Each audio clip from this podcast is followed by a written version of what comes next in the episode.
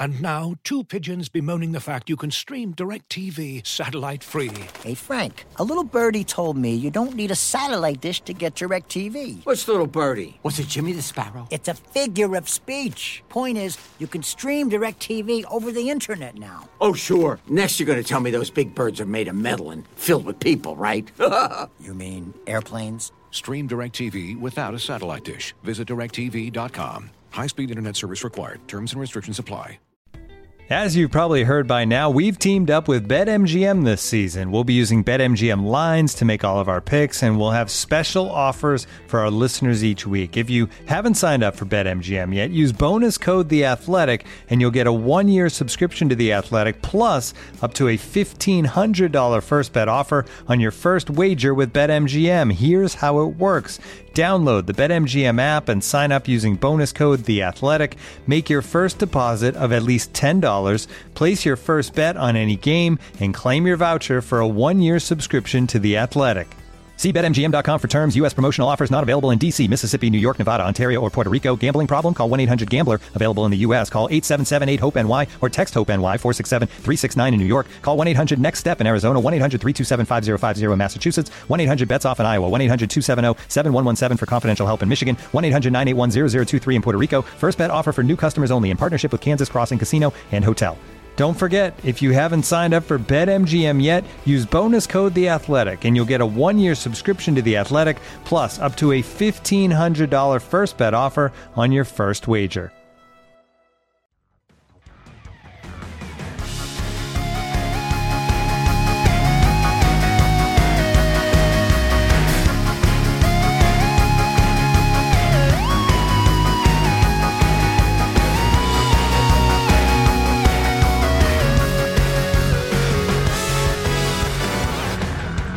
Hello and welcome to Front and Nationwide. This is the Athletics dedicated Blue Jackets podcast. Aaron Portzline here in Tampa, Florida.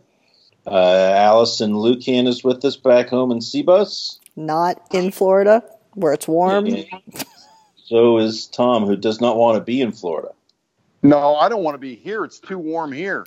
The winter has just absolutely sucked to this point in Columbus. It better pick up its game. That's all I can tell you. Wow. Well, uh, that goes perfect segue. The Blue Jackets uh, have reached the midpoint of their season. They play the Tampa Bay Lightning tonight, a huge test for them. We'll get to that uh, in a bit.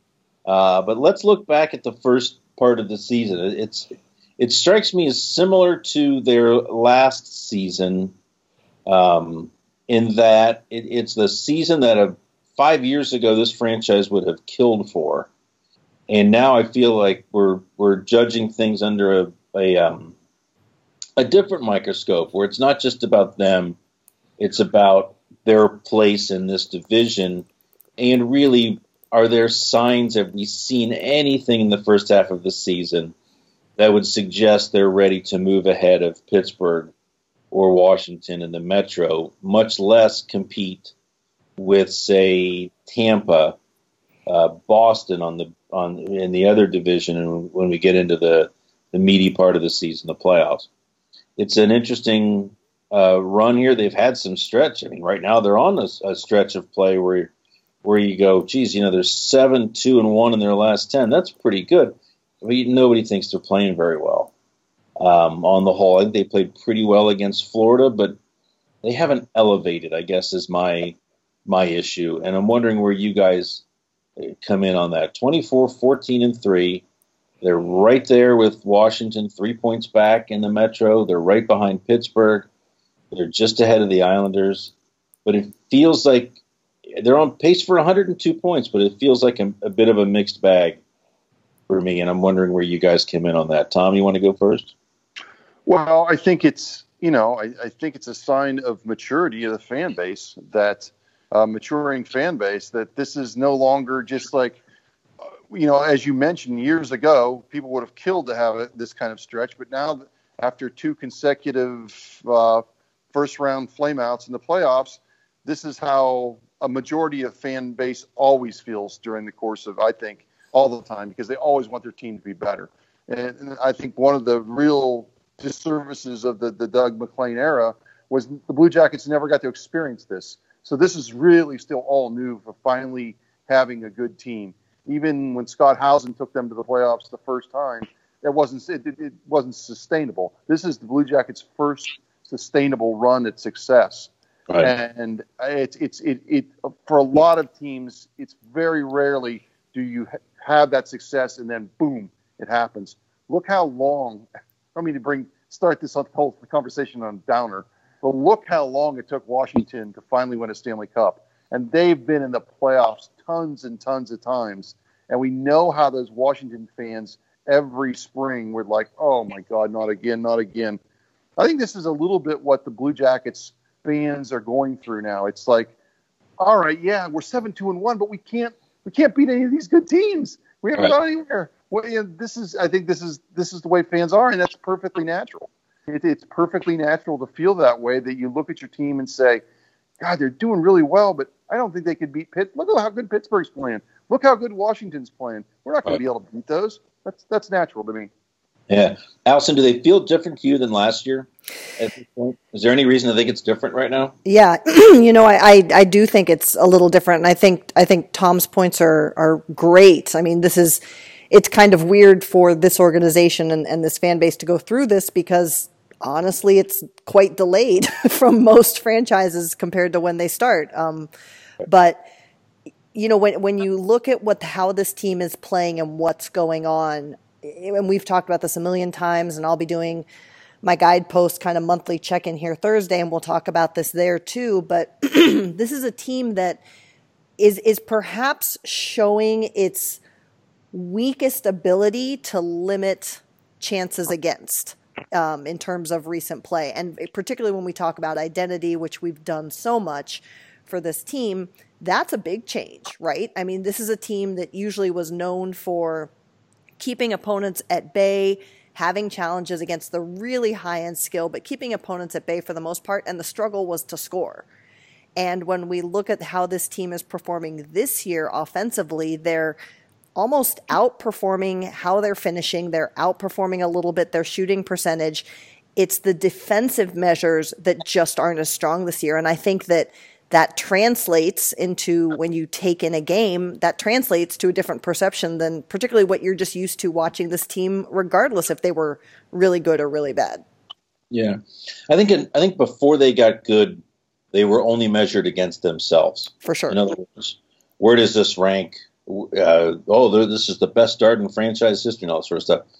And that stuff seems sort of meaningless now. This is their second best first half ever.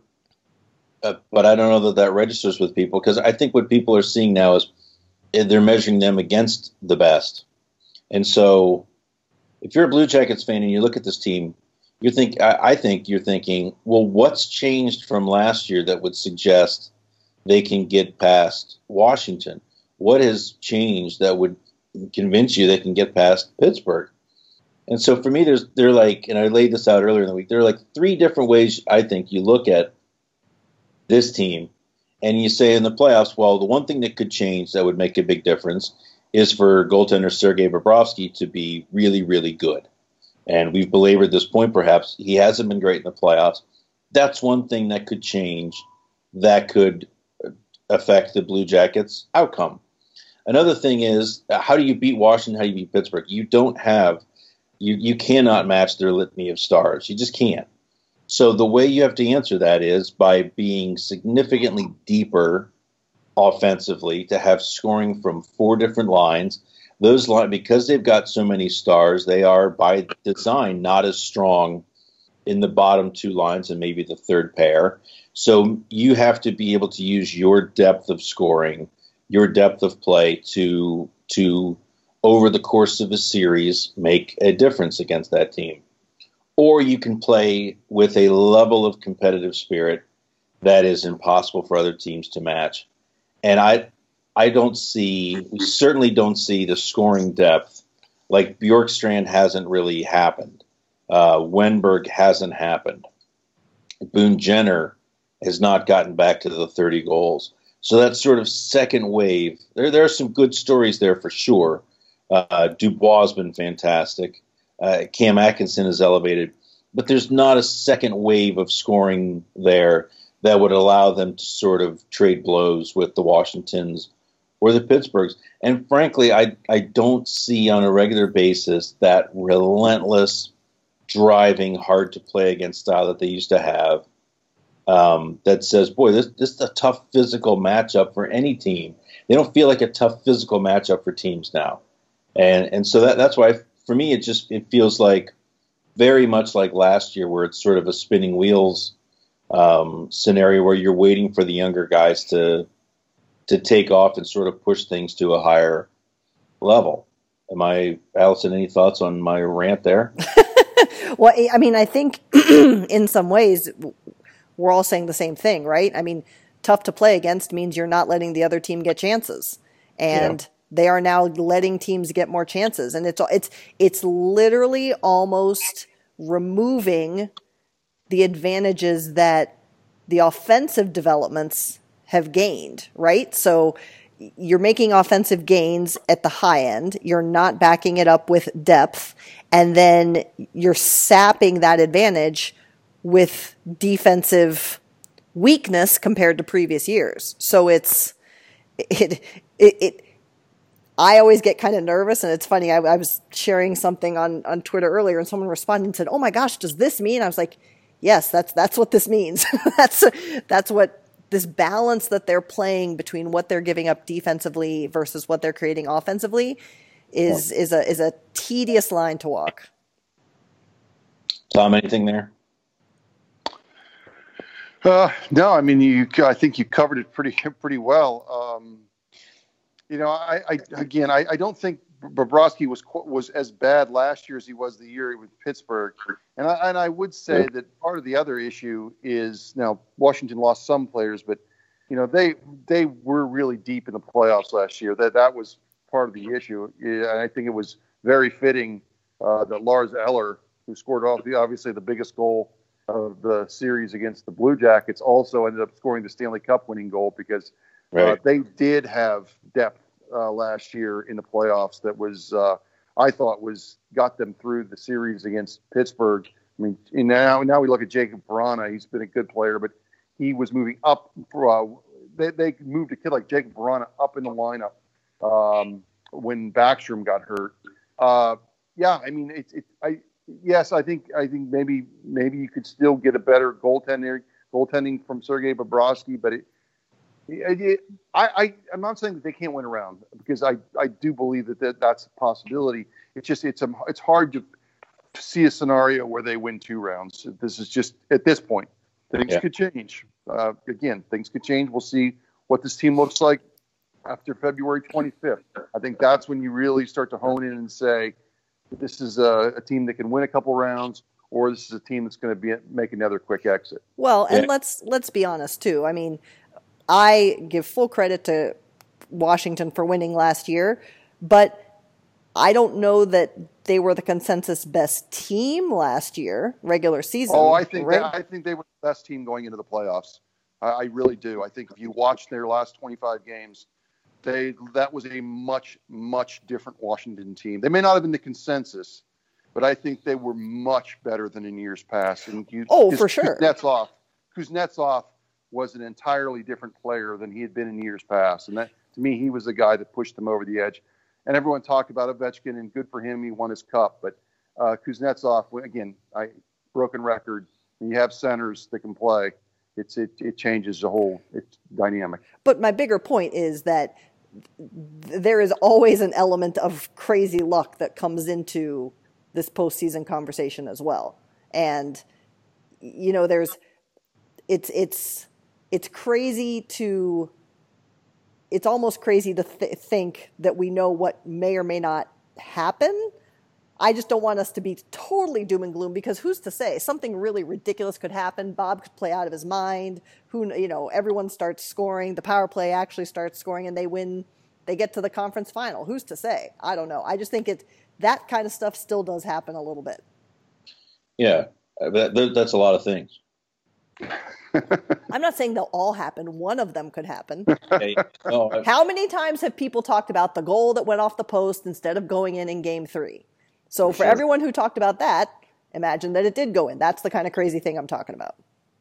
The other thing too is there's such it, there's such curiosity about what this team is going to look like. Tom, to your point, on February 26th, is Brett here? Is Bob here? If they're not here, who I think Bob Bob is going to be here. I'm almost sure of that. But if Panarin is traded, who's coming? Who's coming back, and how does that change the look of this team? Um, and and if you remember, it was it was uh, the, the whole the team is winning and nobody's happy last year too, and there wasn't really a sense of of wow this team is dangerous until the night of the trade deadline when Vanek showed up and Ian Cole showed up. Yes. Great game against Washington. You're like, holy crap, maybe they can do this. Like that was impressive. Um, so maybe we're just waiting for that moment this year. But there, there's a lot to be sorted out between now and February 25th that I think could change this conversation significantly. So, anyways, um, and uh, one guy that that is so interesting because he has been such a heart and soul player on this team, maybe the heart and soul player on this team though, since he was traded here from the Rangers. Brandon Dubinsky is in such a different role this year, and it's a role that I think a lot of a lot of veteran players may not uh, handle well. He has been marginalized. Let's not kid ourselves. He still has an important role, but his minutes are way down, and I'm not sure how some veterans would handle the job of going out to win the face-off to start overtime and then get off the ice as soon as you can because we've got a better player that we need to put out there in your place.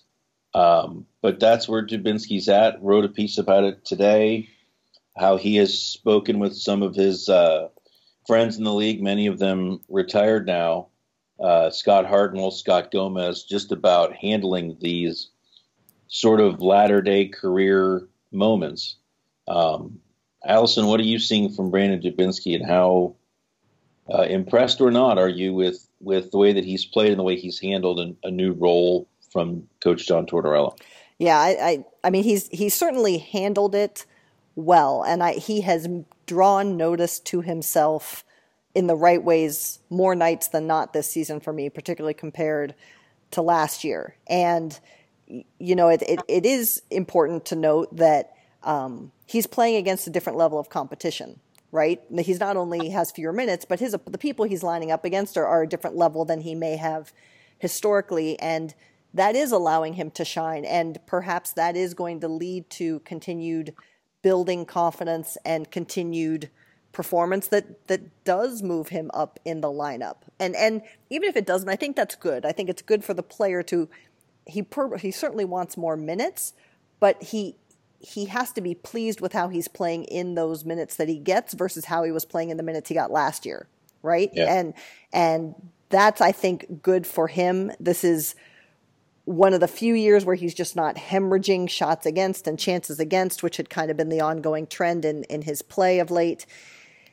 And uh, if, if this is the role in which he succeeds, this is the role in which he succeeds. Better this than to be in a role in which you do not succeed, because I think that Dubinsky, like most of these guys, would say at the end of the day, if we all win, like, I'm, I'm, I'm, I'm okay with it. I will figure out a way to be okay with it. And this, this is what Torts did to Letestu as well last year. Remember, he'd do the same thing, trot him out for a face-off, and then pull him right off for, for Dubois or whomever to get on and, and play the rest of the shift. Yeah, I loved um, Dubinsky's comment about Dubois, Yeah. where he basically said, "Well, I'd be, would be stupid or selfish or whatever he said to even suggest that I should be taking minutes away from that kid because he's our best, he's our best centerman." And By a mile, didn't he say? No, By thought the end of the the end of the sentence was very telling to me. yeah, about not just Du- Dubinsky, but the whole lot of them. Right, exactly. Um, yeah, I mean, let me find it here. It was uh, it was interesting. I, I just I'm I'm amazed that because I do think Dubinsky's changed a little bit this season. I feel like he is. I feel like he's a better player than he was last year, even though he's getting smaller minutes. And I keep I keep thinking, and I've been corrected by both the coach and the player on this, that the coach is pacing him for sort of a crescendo role here um, as the season moves along. In other words, as this thing starts to get heated up, you're going to see more. Uh, you're going to see more Dubinsky in big moments and in big roles playing larger minutes. But Tortorella was like, nope. I mean, you know, only if only if he deserves it. There is no grand plan here. Uh, and Dubinsky said the same things. If I, if I was playing better right now, I would be getting 30 minutes, not just he wouldn't be pacing me. Uh, Dubinsky says, as much as I want more, I can't sit here and say I should be playing more than PL. That's Pierre Luc Dubois, or that I should have any of his ice time. He's our best center by a mile, in my opinion, and we need him to be too. Yeah. Yeah, yeah. It's uh, reminding me of the quote that uh, Tort said the other day about Dubois. And he says he's our best number one center, and it really pisses me off that some of the other guys haven't uh, haven't uh, challenged him. To, paraphrasing a little bit, but yeah, uh, yeah I, I, think I think Dubinsky's done well in the role that he's been given. It's funny he's he's seventh on the team in number of shifts uh, for for forwards, uh, but he's well down as you documented in minutes. So there's a lot of times we see him out there for faceoffs, uh, and then he gets off for the line. I think it's been terrific by the coaches to do that. It's the only neutral. Uh, and when I say to do that, to start in overtime. It's the only neutral zone face-off of consequence in a game if it gets to overtime. And the the last two have produced very quick wins. I think against the Rangers, my, they did it. And I noticed you said there was a third time. I wasn't aware that there was a third one, but I remember the last two. And yeah, you start with possession. Uh, in both cases, neither the Rangers, I don't think, nor um, in the game the other night, uh, the, the team even had the puck. No. So uh, that's you know it's it's a it's a good idea by the coaches. They've used him in a lot of these situations. Heck, we've even seen him. They've tried him a couple times on the power play. I mean, just to try to win a faceoff, as Allison laid out a couple weeks ago in her her piece on the on the on the power play and how they never start with the puck. So, you know, they're trying him in all different roles, and I think he's you know I think he's he's he's doing his job uh, relative to what they're asking him to do. It is, it is amazing. Like, all right, you're good enough to do this, but then seriously, get off really quickly. Yeah. Man, that that would be if you took that the wrong way, that could be hard to swallow as a Uh, and again, I think a lot of it has to be obviously put in the context of what his last season was about and how how yeah. how much you know we, we, it's been well documented all of his problems last season, and to at least get back to this where he's he is functioning in a role and and, and, and doing it pretty well is to, to me is still a step in the right direction for him personally. Yeah. Yeah. So the Blue Jackets tonight with the Lightning 7:30 start. Um, I, I, think the Blue Jackets had better hope to get a, off to a fast start. The the Lightning played in San Jose, I believe, on Sunday. Yes. Uh, so they're the team coming west to east now, and and and you look going from San Jose to Tampa is a lot worse than going from San Jose to Columbus. Uh, that is a monster flight. Terrible.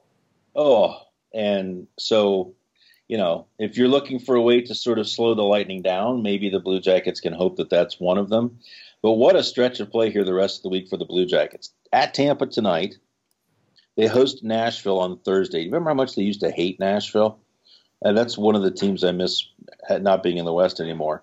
And then Saturday at Washington. So arguably, I think this might be three division leaders in a row. Is that yes? That's right. Yep. Three division yep. leaders in a row. Um, so a really good, really good stretch of play. Do not ask John Tortorella if this is a measuring stick game, for it is not. Um, but I have a sense if they come through these next three games pretty well, people are going to feel a lot better about the Blue Jackets. Allison? Yeah, and I, I want to correct. I, I told you it was Sunday, it was Saturday. Um, okay. And the, the other thing that, that I was like, oh, here we go, is that Tampa Bay lost that game to San Jose. So, you know, th- so they're going to come in, they're going to be fired up. Um, but yes, I think that I, I do think this is a measuring stick week, regardless of what he says. Um, and, and honestly, even should they not get the outcome that they want in any way, shape, or form, I'm going to be interested to see how they respond after this, right? Because they're going to take three big bouts here. And even if they take three big hits, the the response is going to be just as interesting to me as what happens these next three games. Yeah, including that San Jose loss. The Lightning are twenty three and one since November thirteenth. They've lost back to back games only once this season. How wacky is this league to Ottawa and Buffalo? Yeah. Um, but since then, 23 and 1. And my God, can they score? I mean, you look up and down their sheet, and there's a bunch of seven, sixes, and fives there. So this will be a, a test. Tom, what are you looking for over these next few games from the Mighty Blue Jackets? Yeah, it's again they've they've um, they they I guess the my my big thing, the big takeaway was how they do against these better teams. Uh, they have not, you know, I, I, think they they've split or they they were one and two against Toronto this year. They've 0 and, 0 and one against Tampa, one and one or one and two against Washington, 0 and one against Pittsburgh. And again, these are the teams you're going to have to beat eventually in the playoffs. And regular season and playoffs really have nothing to do with necessarily with each other on the whole, but uh, you want to see them play well. And, and I think also front office as they're looking, as they're eyeing uh, February, uh, February, late February in the trade deadline, probably be very interested to see how they compete against some of these teams uh, as well. Yeah, win over Vegas earlier this year, win over Toronto earlier this year, uh, a win in Washington earlier this year. But it, it, this does feel like a club that needs a a marquee victory or a couple of them. Maybe that's part of it too. Like you're beating the the the Devils and the Flyers and the Rangers and stuff. Team Ottawa teams that are down right now.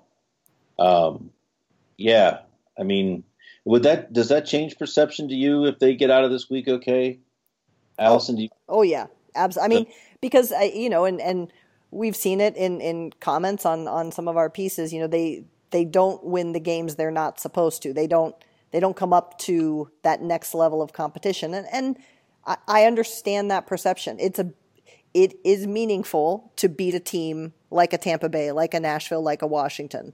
And if they can do it, if they can, if they, well, I don't want to undersell this team. I don't want to disrespect them, but I mean, three points out of these three games, mm. I, th- that would that would tell me something about this team. I think. Nice.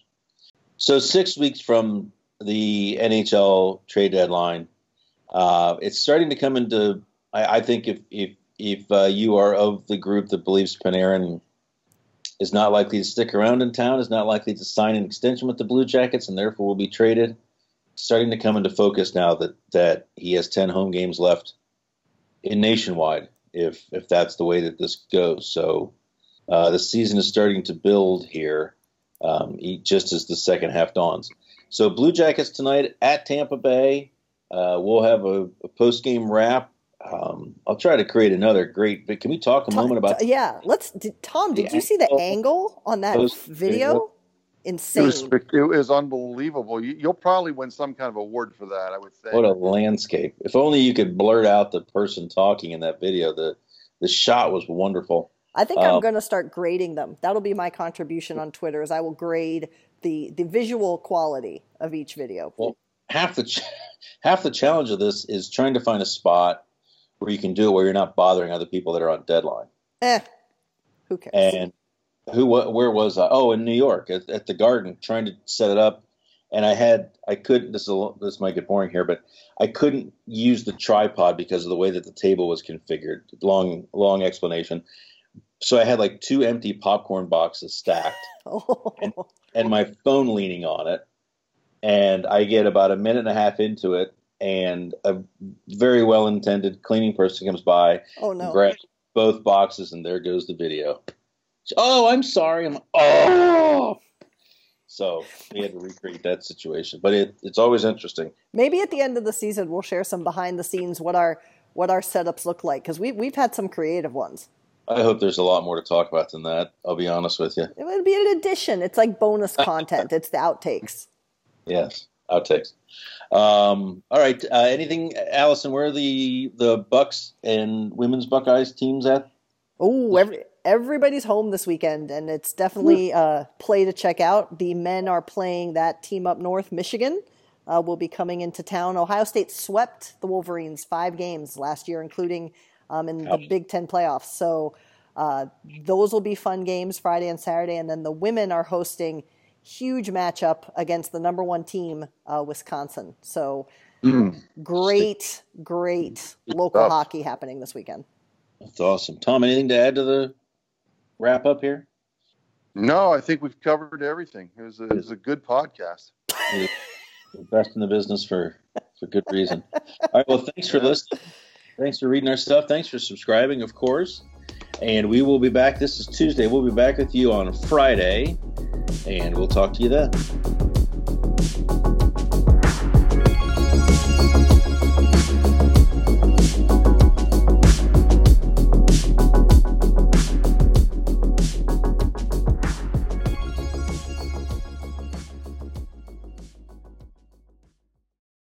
Looking for the best place to buy tickets for any of your favorite teams or sporting events?